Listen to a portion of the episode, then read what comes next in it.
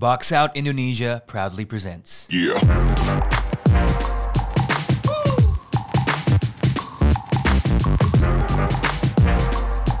Ya, sekarang kita sudah sampai ke tim terakhir di divisi Atlantik, tim yang akhirnya pulang kampung ya. Karena sebelumnya season kemarin harus bermain seluruh pertandingan di kandang orang. Kita sekarang sampai di Toronto Raptors. Ini gue akan bilang akan kembali menjadi apa ya?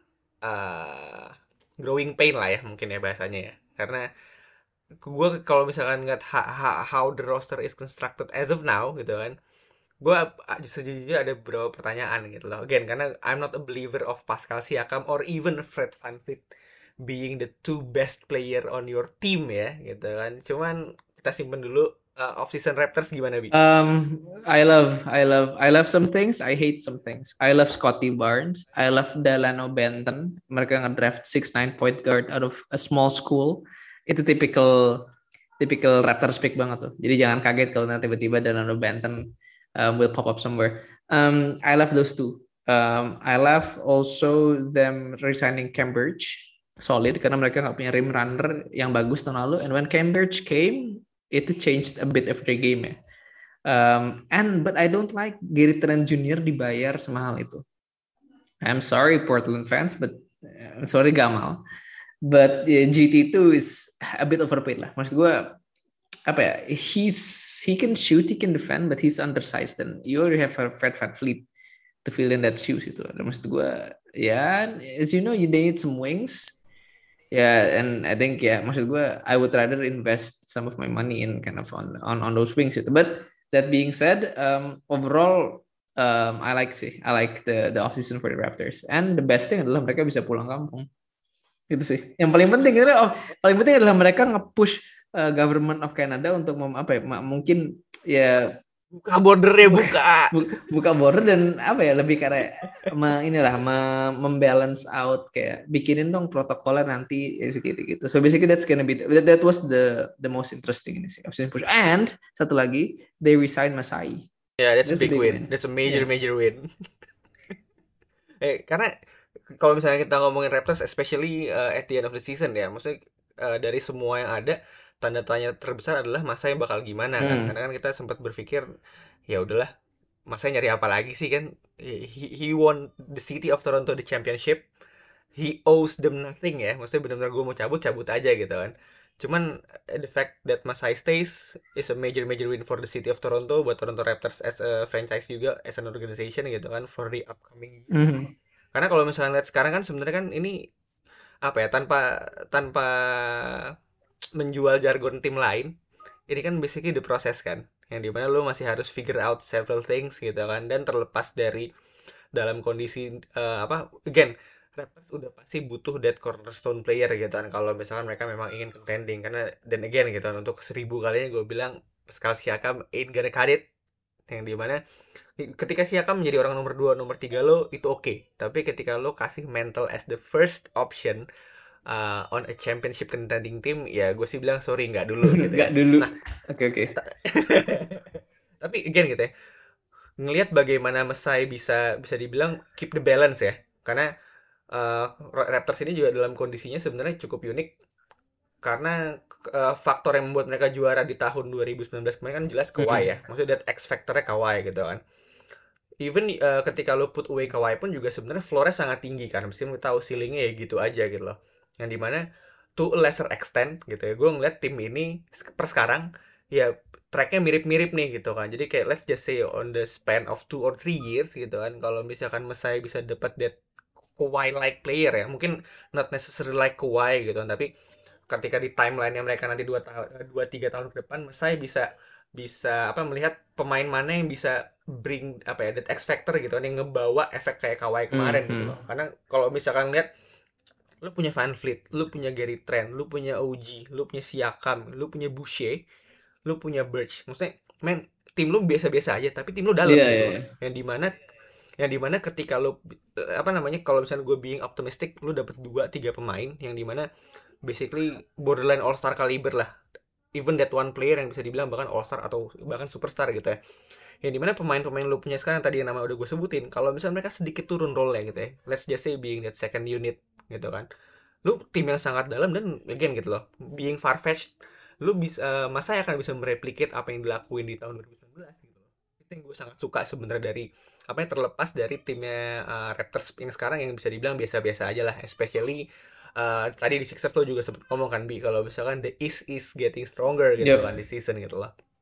But then again gitu ya dengan dengan apa yang Mesai udah bawa uh, ke Toronto di tahun 2019 ya bisa dibilang dia koinnya masih banyak lah nggak akan tiba-tiba apa namanya nggak akan tiba-tiba dapat cacian dari orang-orang di Toronto kan nah cuman kita sambil geser ya Bi. Ya, ya, ya. dengan kita udah bahas tadi uh, kondisi roster mereka seperti apa gitu kan dengan masa yang juga akhirnya kembali gitu kan yang pengen lo lihat dari uh, Raptors di season ini apa nih dengan tim mereka sekarang Um, kalau gue apa ya, yang menarik mungkin adalah ketika Siakam itu kapan baliknya. That's gonna be the storyline that I'm aiming for gitu. Um, Hmm. and then also kind of you know um, juggling between OG and Scotty Barnes karena mereka kan kayak two piece in a pod ya.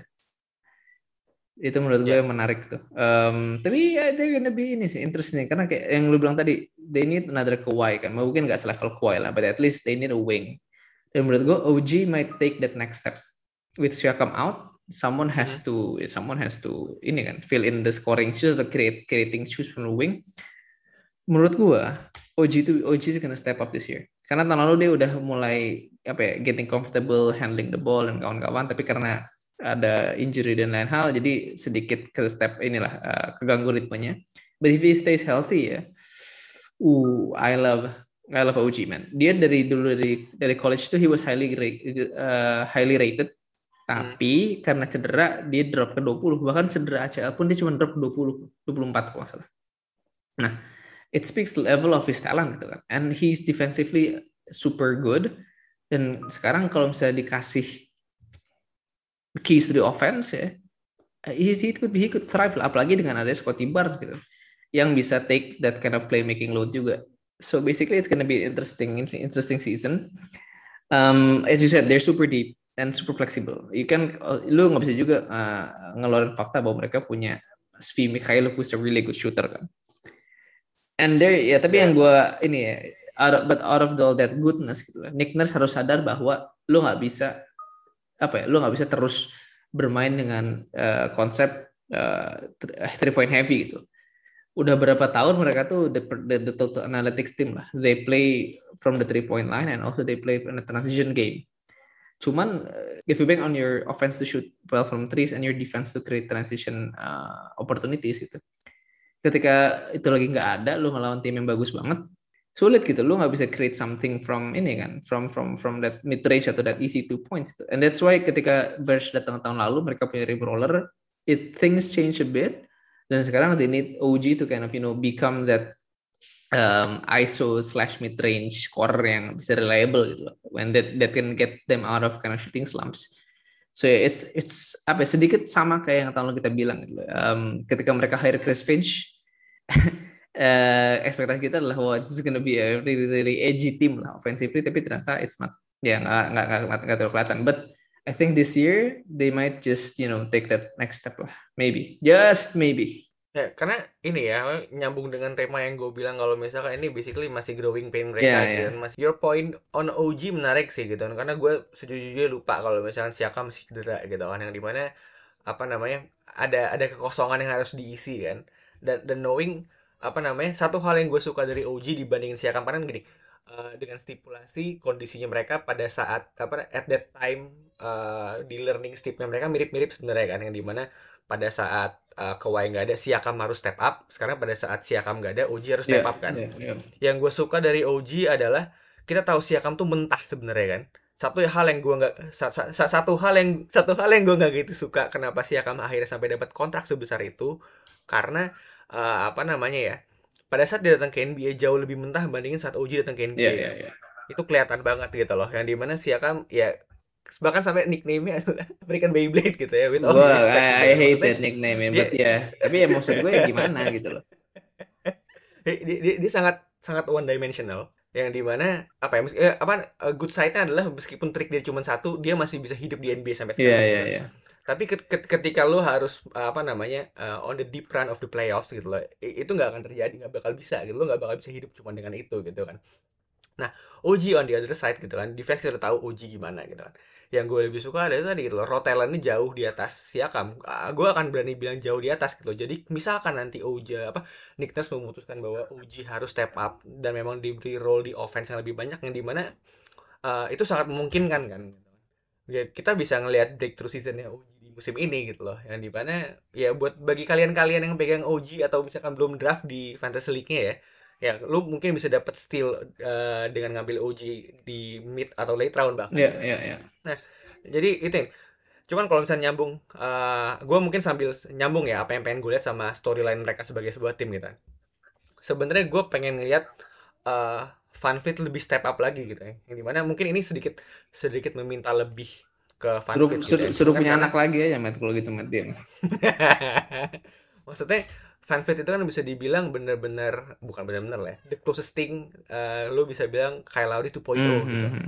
Yang di mana menurut gue eh, edge yang Van Fleet punya dibandingin Lowry adalah menurut gue Van Fleet offensively lebih sound dibandingin. Uh, Oke. Entah karena Lowry mungkin tidak entah mungkin karena Lowry tidak seagresif itu. Ya kan karena kalau misalkan lihat 3 4 tahun terakhir kan ya Lowry juga sebenarnya tidak seeksplosif itu. Ada masa di mana kita ngeliat tiba-tiba Lowry explodes uh, borderline 30 points atau bahkan 30 points gitu kan. Cuman ya gue ngeliat Van Fleet dengan usia yang jauh lebih muda bandingin Lowry gitu kan. Lebih agresif juga. Nah, gue pengen lihat Van Fleet take that mental gitu loh. Mungkin udah di season lalu gitu kan. Cuman dengan ngelihat gimana roster ini sekarang uh, adanya seperti apa menurut gue ini bakal jadi apa ya learning Steve Van Fleet ngeliat misalkan dia jadi kayak leader both on and off the court gitu loh. Itu yang gue pengen lihat dari Van Fleet sebenarnya. Dan itu tadi dia udah pernah main bareng Lowry.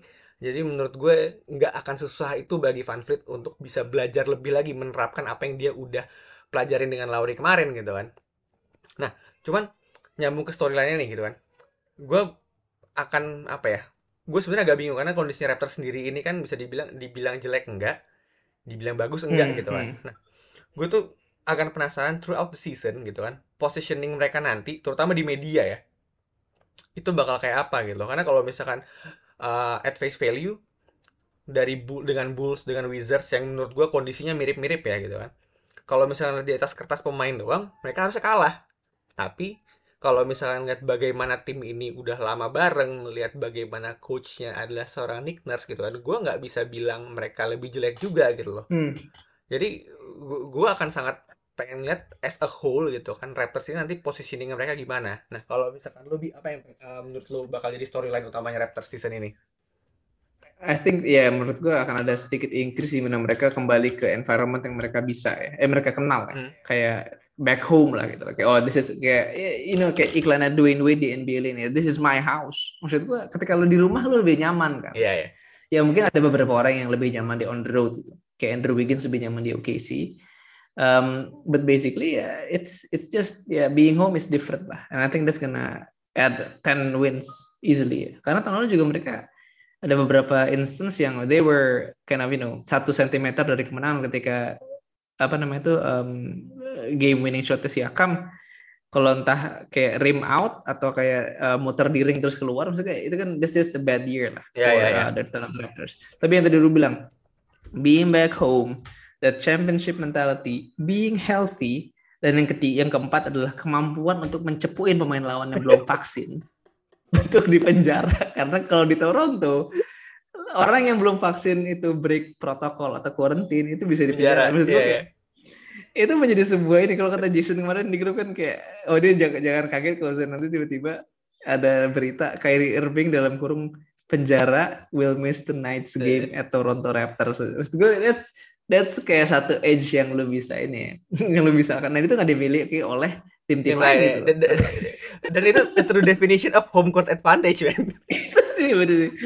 Jadi nanti kayak kalau misalnya di sekitar hotel-hotelnya tim lawan itu ada fan pakai hoodie lagi ke foto paparazzi itu lagi Nah. cepuin tuh lagi ini dia lagi ngeliat siapa nih yang keluar nih ngeliat siapa nih yang beli makanan di luar nih Jadi lu lu but basically ya Eh, gimana, gimana? itu sih yang gue lu nggak tahu. eh that's it. Jadi sebenarnya masa ini sekarang lagi ini lagi open recruitment sebenarnya dia lagi nyari PI. Jadi Lagi jadi PI, ya? jadi intinya tugasnya buat apa namanya buat eh, cepuin semua tim lawan yang datang ke Toronto kan. Jadi jadi ini nanti di real GM di staffnya ini ada ini nanti ya ada PI. ada ada ada ada entry entry baru Yoi. PI PI PI mantap mantap dan mantap, dan, mantap, dan mantap. itu cuma ada di Toronto doang, di kota-kota lain nggak ada eh oke okay, kita ngomongin udah sampai ngomongin PI, biasanya kita udah bahas semua dari Raptors ya. Jadi basically harusnya kita udah cover semua. Uh, paling pending dengan beberapa hal yang belum kita apa yang akan kejadian dan atau belum kejadian ya. Tapi basically itu hmm. semua buat hari ini.